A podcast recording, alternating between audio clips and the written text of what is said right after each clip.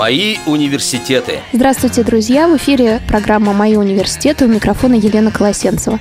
Сегодня мы в гостях в Московском городском психолого-педагогическом университете, и напротив меня сидит декан факультета дистанционного обучения Бронюс Броневич Айсмантес. Здравствуйте. Добрый день. Добрый день. Бронюс Броневич, мы встречались уже в ну, наверное, год назад или полтора где-то. И я помню, что тогда студентов с нарушением зрения у вас было не так много. А изменилась ли картинка со временем? Ну, в принципе, э, осталась та же самая картинка, не так много и сейчас, потому что для этого нужны специальные программы и технологии обучения.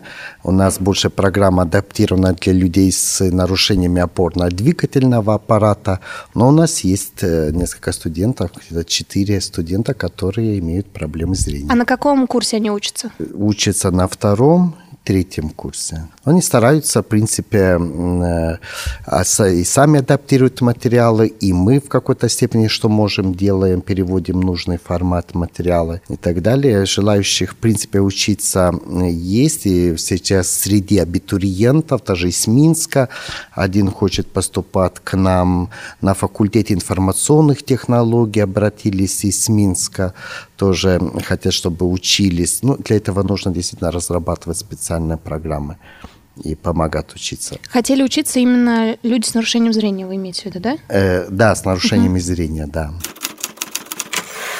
Подробности. Бюджетная программа обучения лиц с ограниченными возможностями здоровья открыта на факультете дистанционного обучения Московского городского психолого-педагогического университета по направлению психология с 2006-2007 учебного года – в соответствии с решением правительства Москвы. Этому способствовали неоднократные обращения как родителей, так и самих абитуриентов в Московскую городскую думу, Департамент образования города Москвы и другие организации.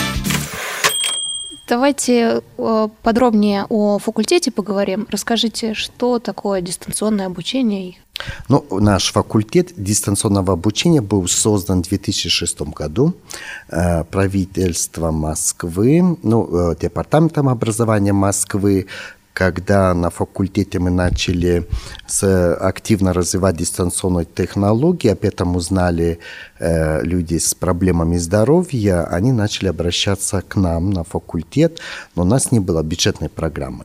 И тогда было принято решение на факультете, создать факультет и открыть программу, бюджетную программу для обучения людей с проблемами здоровья. Мы гуманитарный университет, и в нашем университете очень хорошо развито направление психология. У нас работают ведущие специалисты из психологического института Российской академии образования. Очень сильный кадровый потенциал, и мы смогли благодаря этому потенциалу создать э, целый комплекс учебно-методических материалов в нужном виде, в нужном формате, в электронном формате. И, но мы работаем по направлению психология. Именно только это направление развиваем, потому что по этому направлению мы сильны. Э, сейчас уже, пройдя столько лет, я вижу, что разрабатывать и внедрять дистанционные технологии – это задача непростая. Э, это перспективные технологии. По данным технологиям активно развивают свои образовательные системы за рубежом, в Европе, в Англии, э, в Америке. Это связано с тем, что непрерывность образования сегодня становится ведущей линией. Когда я учился, учился еще в советское время, я думал, что получаю образование на всю оставшуюся жизнь. Э, с 90-х годов прошлого века мы начали понимать, что если мы хотим быть конкурентоспособными, мы постоянно должны развивать собственные мозги. Информация постоянно обновляется, мы через интернет получаем большой поток зарубежной, отечественной информации, и постоянно мы должны совершенствовать свои, развивать свои способности и свою совершенствовать область знаний. Поэтому образование через всю оставшуюся жизнь, это уже становится аксиомой. Однако наши традиционные технологии тормозят развитие в данном направлении, потому что взрослые люди не могут э, только заниматься учебой. Взрослых людей есть бизнес-проекты, есть работа, есть семьи. Они не могут приходить в университет, когда удобно профессорско-преподавательскому составу или администрации, да, там с 10 утра даже и вечернее время не всегда им удобно, потому что надо заниматься семьей или другими вопросами. Но есть люди, которые очень мотивированы, и они хотели работать, семьей заниматься и заниматься собственным образованием.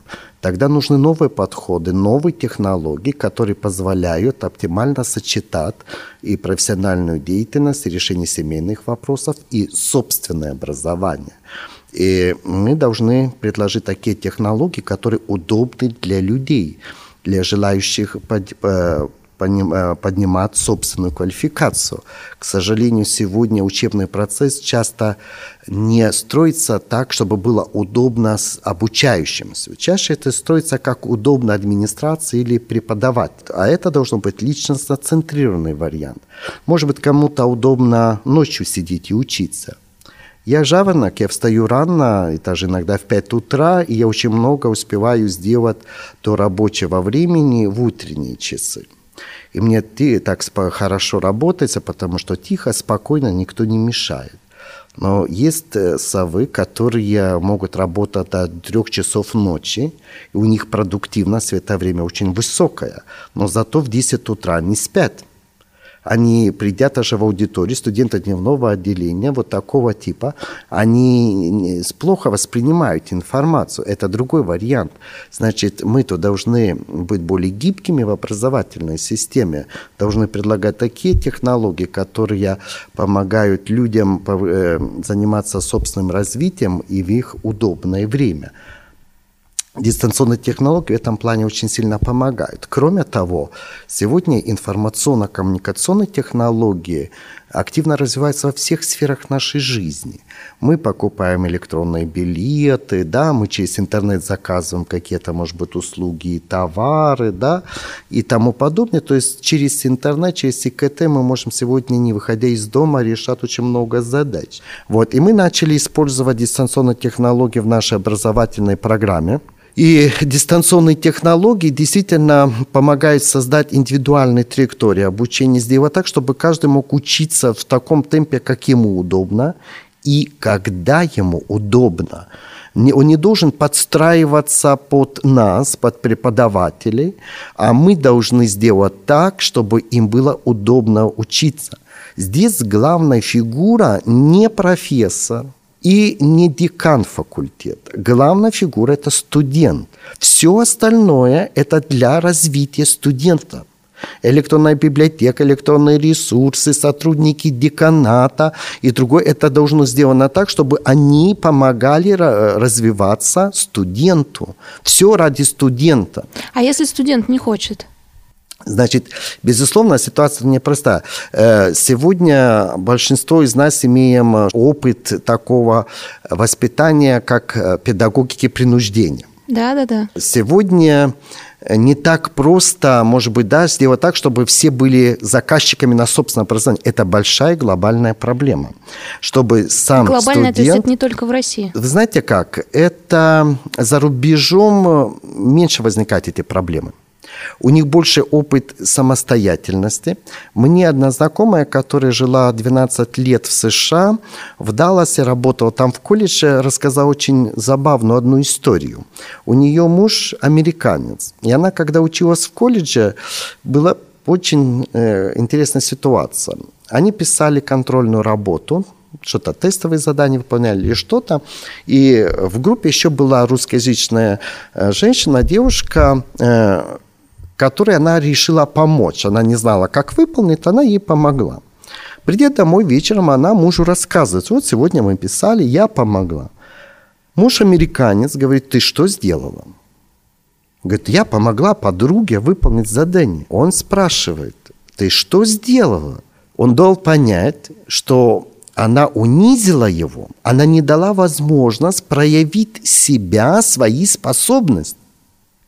Если наш студент сидит один с компьютером, то, как правило, честного ответа на тестовые задания или контрольные, если это идет через интернет, электронный деканат, мы не получим.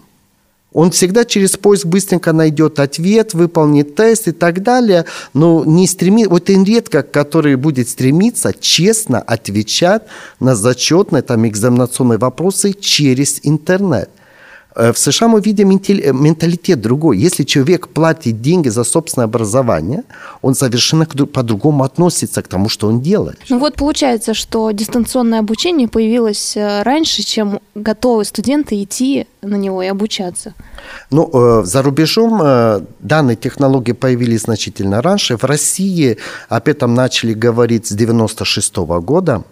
Кстати, очень интересно, и зарубежные страны поступают. Они делают доступ бесплатно к открытым ресурсам, э, создаются консорциумы вузов. В США там 33 вуза объединились, э, и они сделали открытый доступ к своим образовательным ресурсам. Таким образом, они переманивают зарубежных будущих студентов, они шпионят за интеллектуальным потенциалом, потому что они, если человек, допустим, э, записывается на их программу, они видят, как он выполняет, они могут ему предложить дальнейшее какое-то образование в США и так далее. То есть это идет э, конкуренция за умы. Да? Дистанционные технологии в этом плане помогают решать эту задачу. Для нас, для России, мне кажется, это тоже очень перспективно, потому что э, Россия то большая. Ведь в Голландии тоже есть открытый университет Нидерландов. Если мы посмотрим по карте, это очень маленькая страна. Ну, ее можно проехать Правда? на ее, велосипеде. Да, да, вот, Голландия, да, но открытый университет Нидерландов есть, и они активно этим занимаются. А Россия огромная страна, и люди из регионов, из мест э, хотели бы тоже получить качественное образование. Но они не все могут приехать в Москву, жить в Москве, это большие затраты, да, чтобы жить в Москве, э, снимать там жилье. И они, находясь у себя на территории, с помощью дистанционных технологий могли бы получить информацию с первых уст, из ведущих ученых, да, имея доступ к их образовательным ресурсам. Кроме того, кадровый потенциал бы сохраняли на месте. Если с региона человек приезжает в Москву, он, как правило, остается в Москве. После Москвы ему скучно у себя, да, потому что здесь более интересная жизнь, здесь много театров, здесь много друзей, конференций, да. Многие заводят семьи здесь же. Семьи угу. заводят, и они уже туда не уедут из Москвы. И люди, которые хотят получить качественное образование, едут в Москву.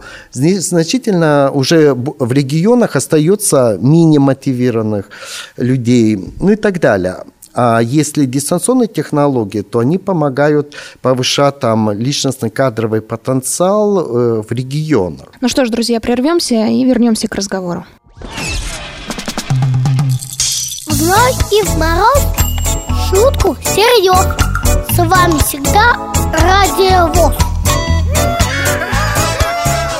У микрофона Елена Колосенцева. Вы слушаете программу «Мои университеты». Сегодня мы находимся в гостях у декана факультета дистанционного обучения Московского городского психолого-педагогического университета Брониса Броневича Айсмантаса.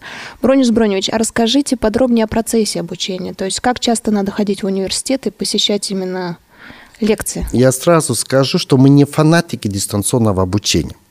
Сегодня очень э, осторожно люди настороженно относятся к дистанционному обучению. Нередко даже спрашивают, в дипломе у нас будет что-то написано дистанционно? И я понимаю потоплеку вопроса. Потому что за это короткое время многие вузы научились чуть не открыто продавать дипломы. Прикрываясь дистанционным прикрываясь обучением. дистанционным обучением. Они всегда могут объяснить студентам, вот дистанционно, не надо проводить занятия, вы это делаете все самостоятельно. И таким образом идет большая экономия финансовых средств, потому что меньше надо тратить на преподавателей, не надо и лекции читать, да, и, и так, так создается ощущение, что дистанционно никаких занятий и тому подобное. Это профанация в Кубе. Нельзя давать высшее образование без контакта с преподавателями, без аудиторных занятий и тому подобное. К сожалению, действительно, сегодня мы сталкиваемся с ситуацией, когда дистанционное образование и обоснованно ассоциируется с некачественным образованием. Нередко мы сталкиваемся в жизни, когда хорошие идеи в реализации получают отвратительное воплощение. Такие тенденции у нас есть и с дистанционным обучением. В одном вузе мне пытались доказать, что можно дать высшее профессиональное образование без контактных часов с преподавателем.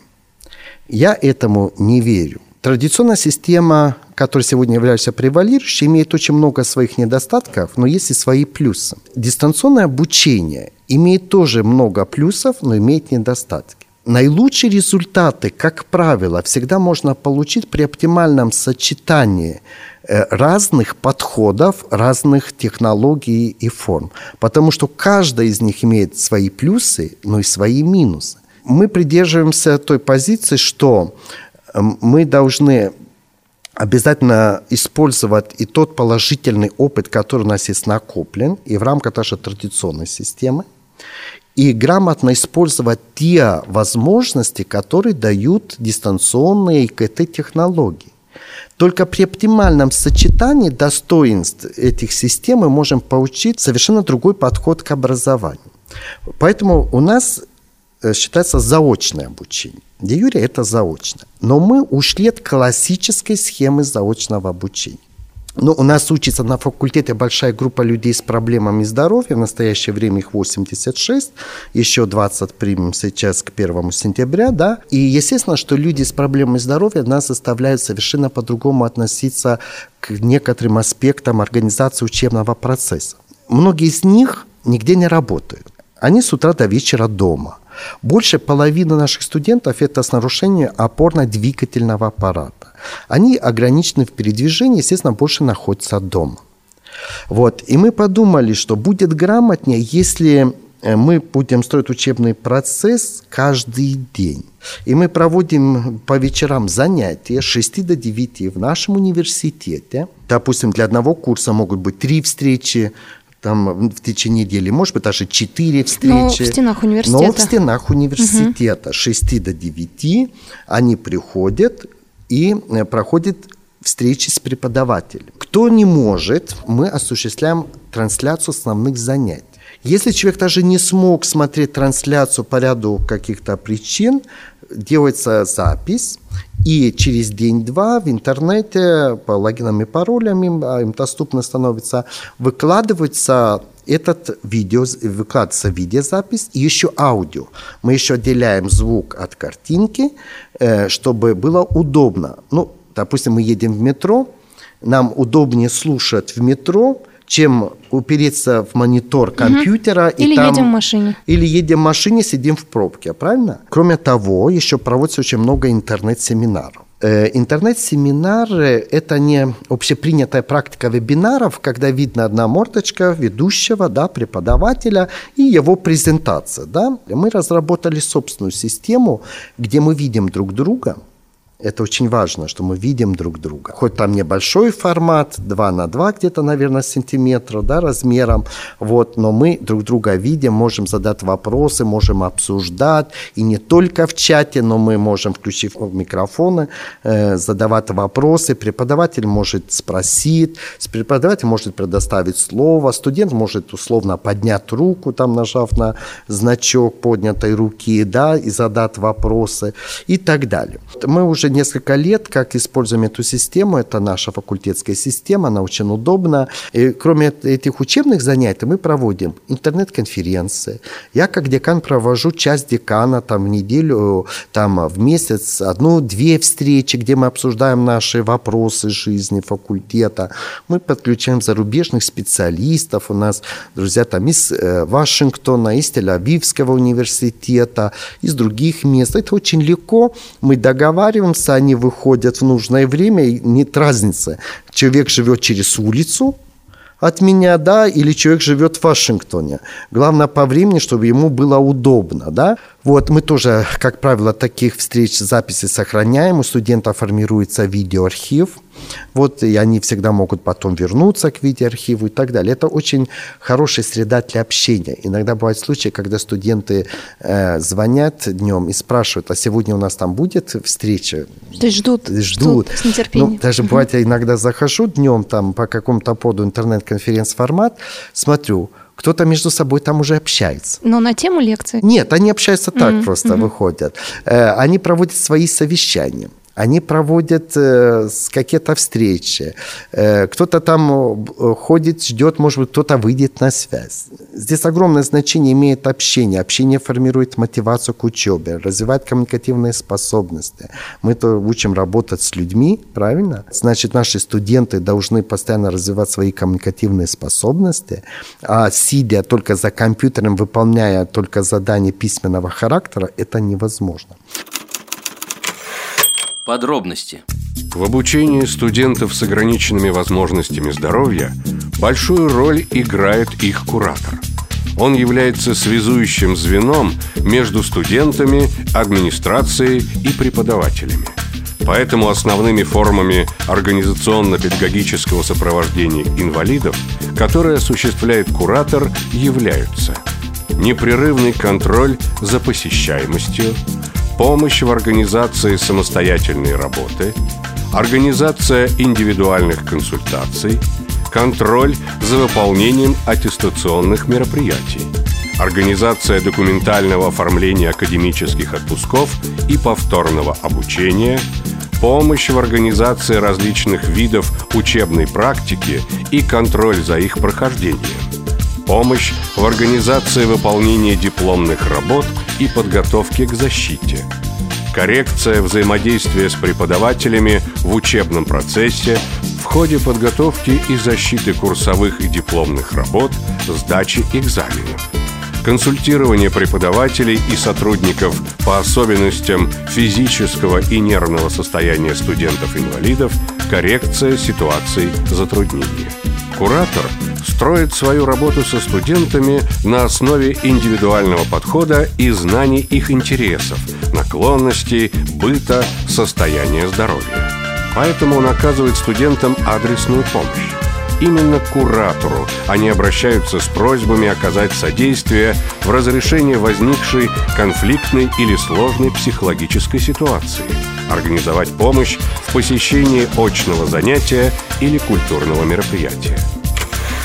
Занятия, которые проходят в университете, они немножко отличаются от того опыта, который у нас есть. Мы студентам все необходимые учебные материалы выдаем на DVD-дисках. Где-то в семье студент получает от 8 до 10 DVD-дисков. Это все... Это видео, правильно? Это, там не только видео, там угу. есть как бы учебный э, сидером, где есть э, по каждому предмету вся необходимая информация по, по всем предметам, которые входят в программу данного семестра. Учебная программа, методические рекомендации, информация о преподавателях, электронный учебник, э, описание видеоматериалов, медиатеки, которые предлагается к этому семестру, дополнительные ресурсы, интернет могут предлагаться, да, вот, ну еще какие, и по каждому предмету, и потом видеокурсы. Мы почти по всем э, учебным дисциплинам разработали как электронные учебники, учебно-методические комплексы в электронной форме, которые включают в себя пособия, программу, хрестоматию, информационно-справочные материалы типа персонали, понятийный аппарат, интернет-ресурсы и так далее. То есть много вот э, таких дополнительных информационных ресурсов и видеокурсы лекции наших преподавателей. Но не просто это говорящая голова. Видеокурс – это сделанный видеомонтаж.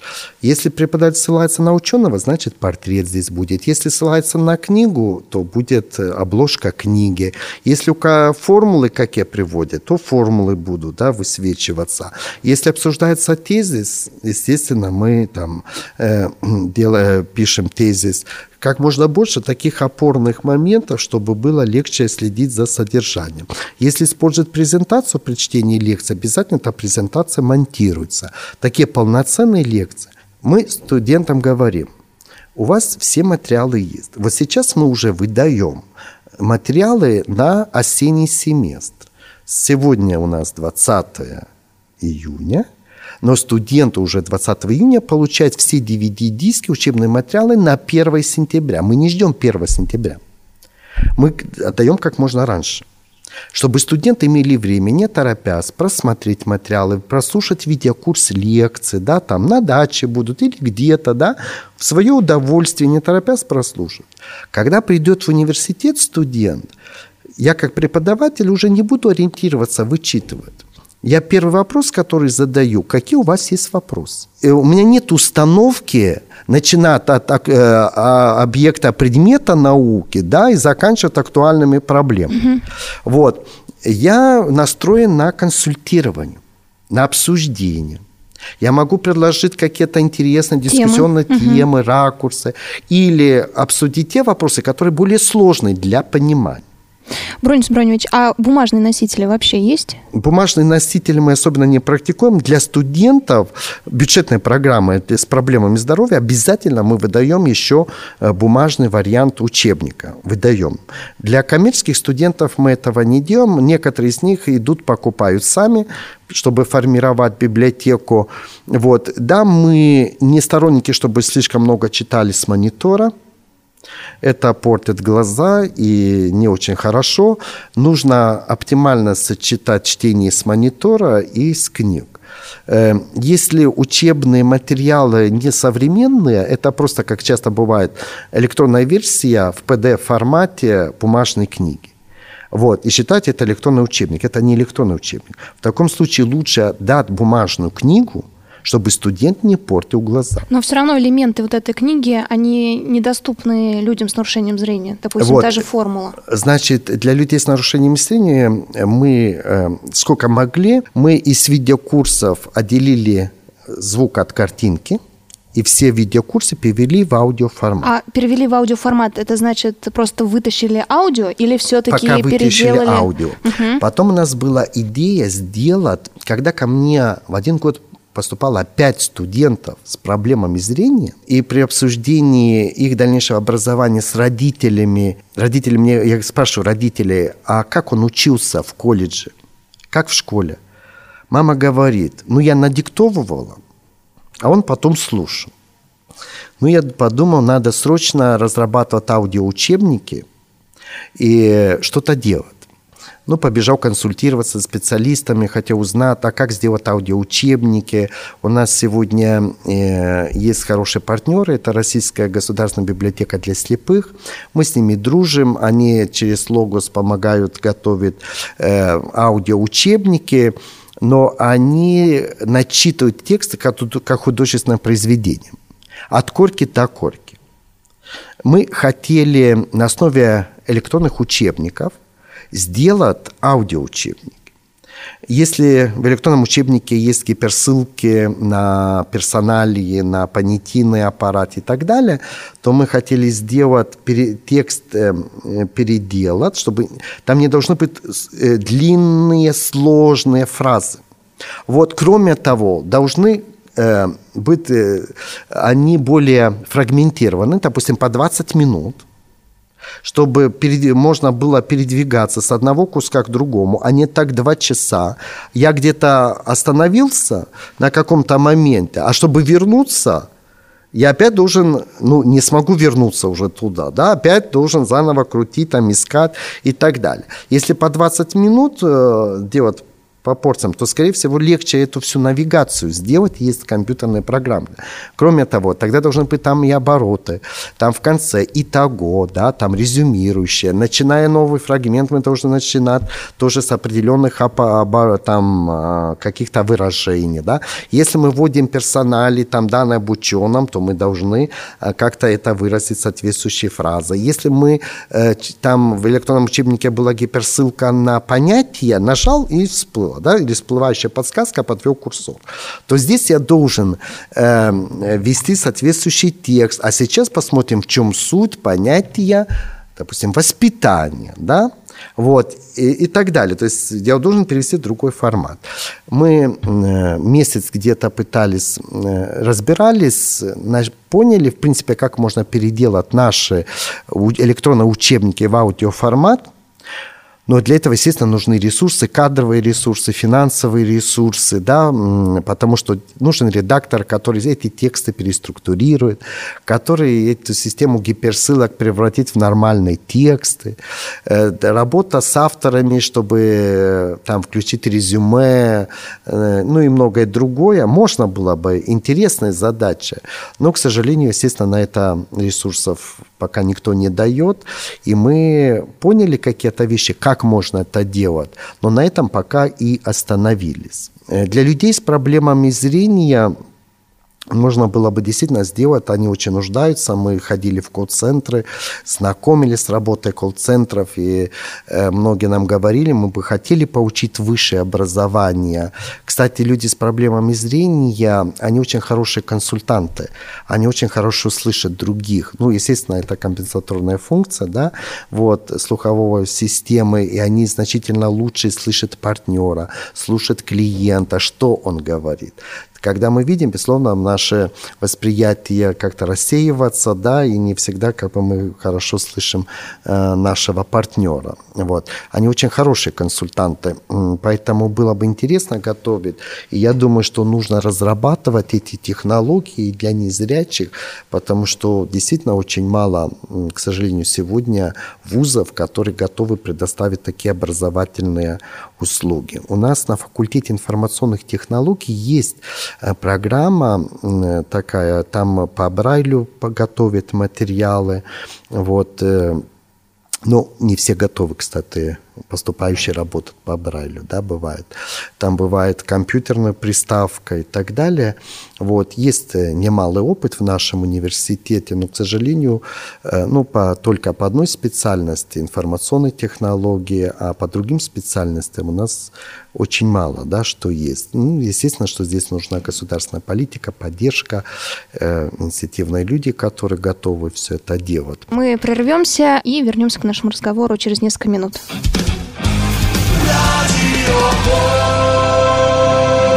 Друзья, вы слушаете программу «Мои университеты». У микрофона Елена Колосенцева. Сегодня мы в гостях в Московском городском психолого-педагогическом университете и беседуем с кандидатом педагогических наук, профессором Бронисом Броневичем Айсмантесом а, деканом факультета дистанционного обучения. А, Бронис Броневич, есть такой стереотип, что нельзя обучить всем специальностям дистанционно. Действительно ли это так? Скорее всего, мы имеем в виду разный уровень применения дистанционных технологий всегда здесь сразу возникает ассоциация с медицинским образованием, да, что, естественно, нельзя стать медиком, не проводя каких-то операций или не наблюдая за операциями других и так далее. Но это не означает, что определенный объем информации при подготовке студенты не может осваивать с помощью современных ИКТ-технологий, правильно? Кроме того, ИКТ-технологии с помощью там 3D, Э, технологии, можно моделировать какие-то процессы, там можно с помощью КТ транслировать э, какие-то операции на медицинских симпозиумах иногда так и делают. За рубежом проводится операция, да, да, да. транслируется, угу, потом обсуждают угу. и так далее. Правильно? То есть вполне возможно. Есть консервативные администраторы и преподаватели, которые не хотят себе осложнять жизнь, и они с порога отвергают это. Да? Ну, то же самое говорят по поводу психологического образования. Безусловно, нельзя дать психологическое образование без э, аудиторных часов, без непосредственно контакта, без тренингов и так далее. Однако, наряду с этим использование там, современных образовательных средств да, совершенно по-другому помогает организовать образовательное пространство. Кроме того, здесь надо иметь в виду, что один вид деятельности всегда утомляет человека. Мозг требует новых впечатлений, ощущений. Однообразная деятельность она утомляет мозг. Вот. И когда есть разные способы активности, здесь аудиторная активность, контакт с пребыванием, здесь дома я самостоятельно изучаю, да, это вот разнообразие, но тоже э, существенно повышает коэффициент э, полезной деятельности, в данном случае учебной деятельности. Поэтому они могут применяться, скорее всего, во всех, но степень их внедрения, да, где-то по поводу практической части, по каким-то специальностям требуется значительно больше. Скорее всего, в таких науках, как э, правоведение, это юриспруденция, экономическое образование, да, может быть, там, да, можно больше сделать и в дистанционном формате. Там, где больше такая ручная подготовка, где работа с душой человека или там медицинского типа, там, безусловно, требуется очень большая практика.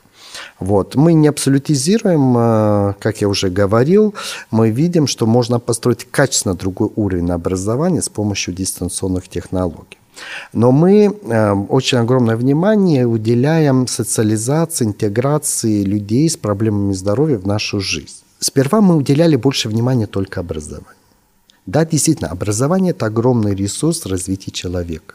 Когда человек находится среди четырех стен, который не может передвигаться, да, на коляске передвигается, то вообще можно сдуреть там каждый день, сидя среди четырех. Вот. Не, и откуда появятся новые друзья? Опыта общения не хватает. Да? Вот. Когда человек приходит в образовательное пространство, у него появляются новые друзья, у него появляются учебные задачи, у него учебные занятия, встречи, у него расписание, и он уже при деле – он уже кому-то нужен, кроме родителей, уже деканат интересуется и спрашивает. То есть у него совершенно другая жизнь начинается, у него новые смыслы жизни появляются. Ему некогда столько думать про свое состояние здоровья, кому я нужен в этой жизни, а что мне делать в этой жизни, а все равно никому я не нужен. Только себя вот э, так негативными эмоциями можно себя уничтожать. А здесь человек живет перспективными вещами. Он э, через образование ищет новые возможности для самореализации, да?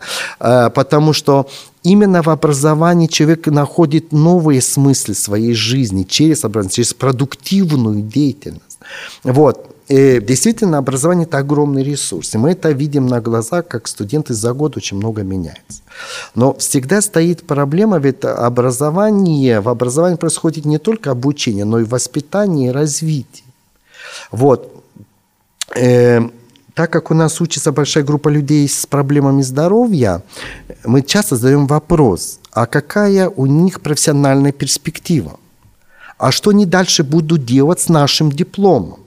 Кому они будут нужны? Они сами задают этот вопрос. У них падает мотивация, если они не находят ответ на этот вопрос. Мы, как администрация, да, мы можем закрыть глаза, делать вид, что мы учим, ну, диплом выдаем, да, дальше как хотите. Это несерьезно. И мы постоянно думаем, а что будет с нашими выпускниками после университета, и кому они будут нужны. И чем мы больше про это думаем, тем мы больше убеждаемся в необходимости социальной реабилитации, социокультурной поддержки реабилитации. Э, у нас была возможность, и мы два раза в год вывозили наших студентов на тренинги личностного роста, коммуникационные тренинги, разные другие мероприятия в санаторно-лесную школу номер 7 э, на Истринском водохранилище. Э, в октябре мы на три дня, пятница, субботу, воскресенье, вместе с родителями, иногда там 90 человек у нас собиралось. Вот. И в октябре, и в марте на пять дней. И там всегда было огромное количество мастер-классов, тренингов. Они сами проводили мастер-классы, встречи с интересными людьми и так далее. Во время одной встречи мама незрячего студента спросила нас. Ее сын сидел рядом. Говорит, Говорит, я спрошу откровенно. Я понимаю, что я не вечный. Мой сын после окончания университета, он кому-то нужен будет? Он-то сможет на жизнь хоть как-то зарабатывать? Какими качествами он должен быть для того, чтобы он на жизнь смог как-то потом сам зарабатывать? Вопрос-то сложный. Если мы здоровенькие, не всегда можем найти работу, да? то что говорит о человеке с проблемами здоровья? Одна студентка, колясочница, умненькая, Цыганкова Светлана, она на следующий день во время тренинга говорит, должны глаза блестеть, должен быть блеск в глазах. То есть не занудой должен быть, а должен быть человеком, который интересен. У него глаза горят, он чего-то хочет, он ищет, он пытается понять, он пытается разобраться, он не знает, он ищет, он учится, повышает квалификацию и тому подобное. Да? Он должен быть интересен. Но что делать, если мы ведь только через образование не решим эту задачу? Только через книжки, через теории, концепции и так далее. Развитие человека происходит и через взаимодействие с окружающей средой. И мы поняли, что наш студент должен быть очень интересным. К сожалению, мы своими теориями, концепциями чаще убиваем блеск в глазах, чем создаем. Мы не можем его повысить общекультурный уровень только чтением лекций аудиторных. И мы специально начали очень активно развивать социокультурные проекты, программы.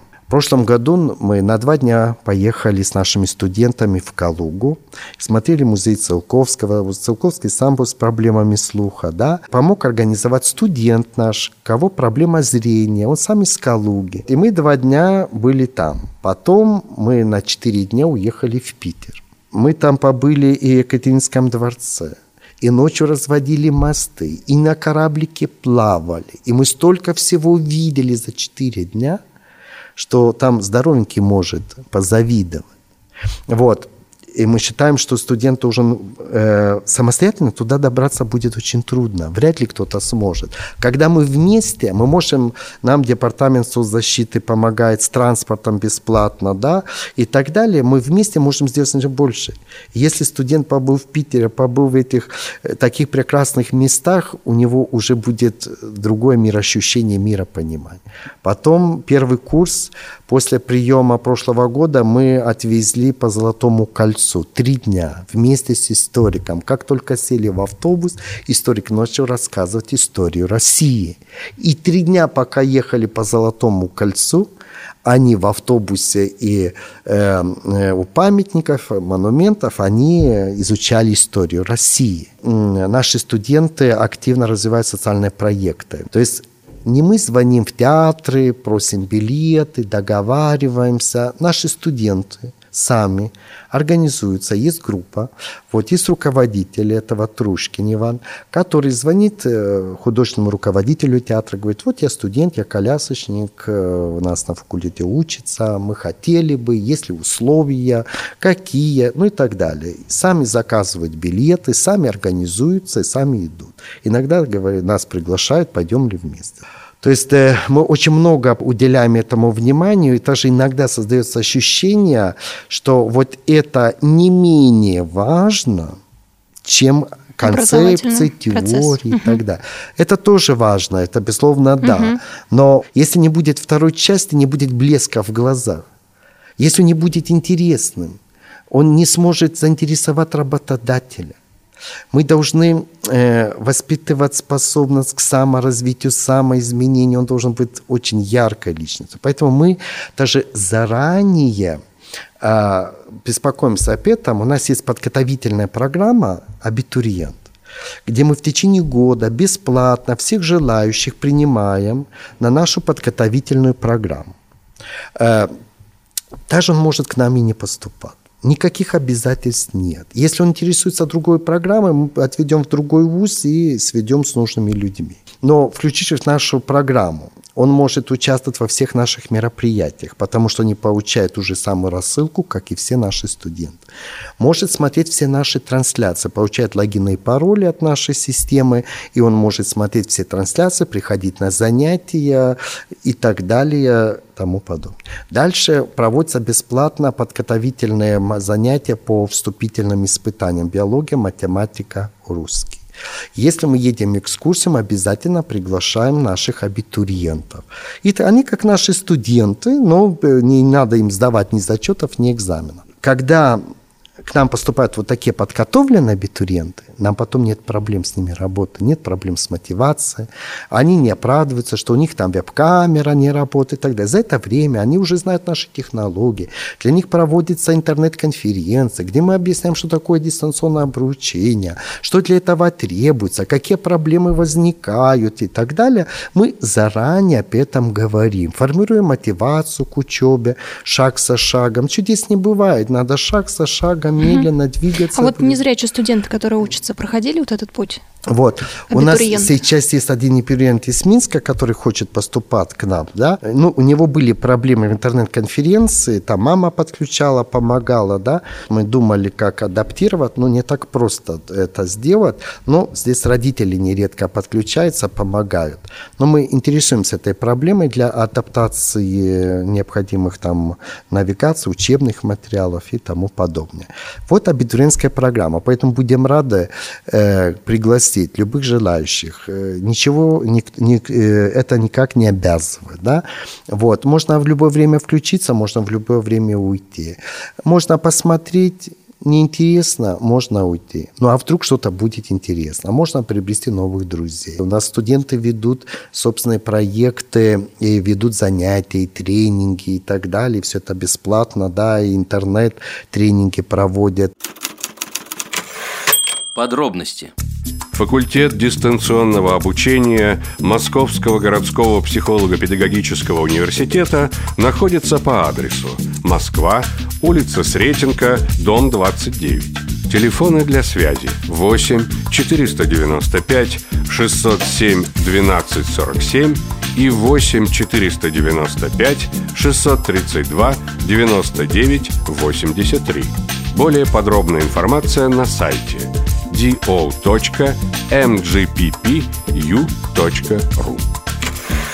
у нас есть несколько важных принципов. Первый принцип – это равный помогает равным. Инвалид инвалиду, студент студенту, родитель родителю. Мы должны друг другу помогать. И второе правило – это помогая другим, помогаешь себе это не просто красивые слова. Это действительно очень важное понимание смысла жизни. Мы часто переживаем, почему нам не везет, что такое, да, что вот опять в депрессии и так далее.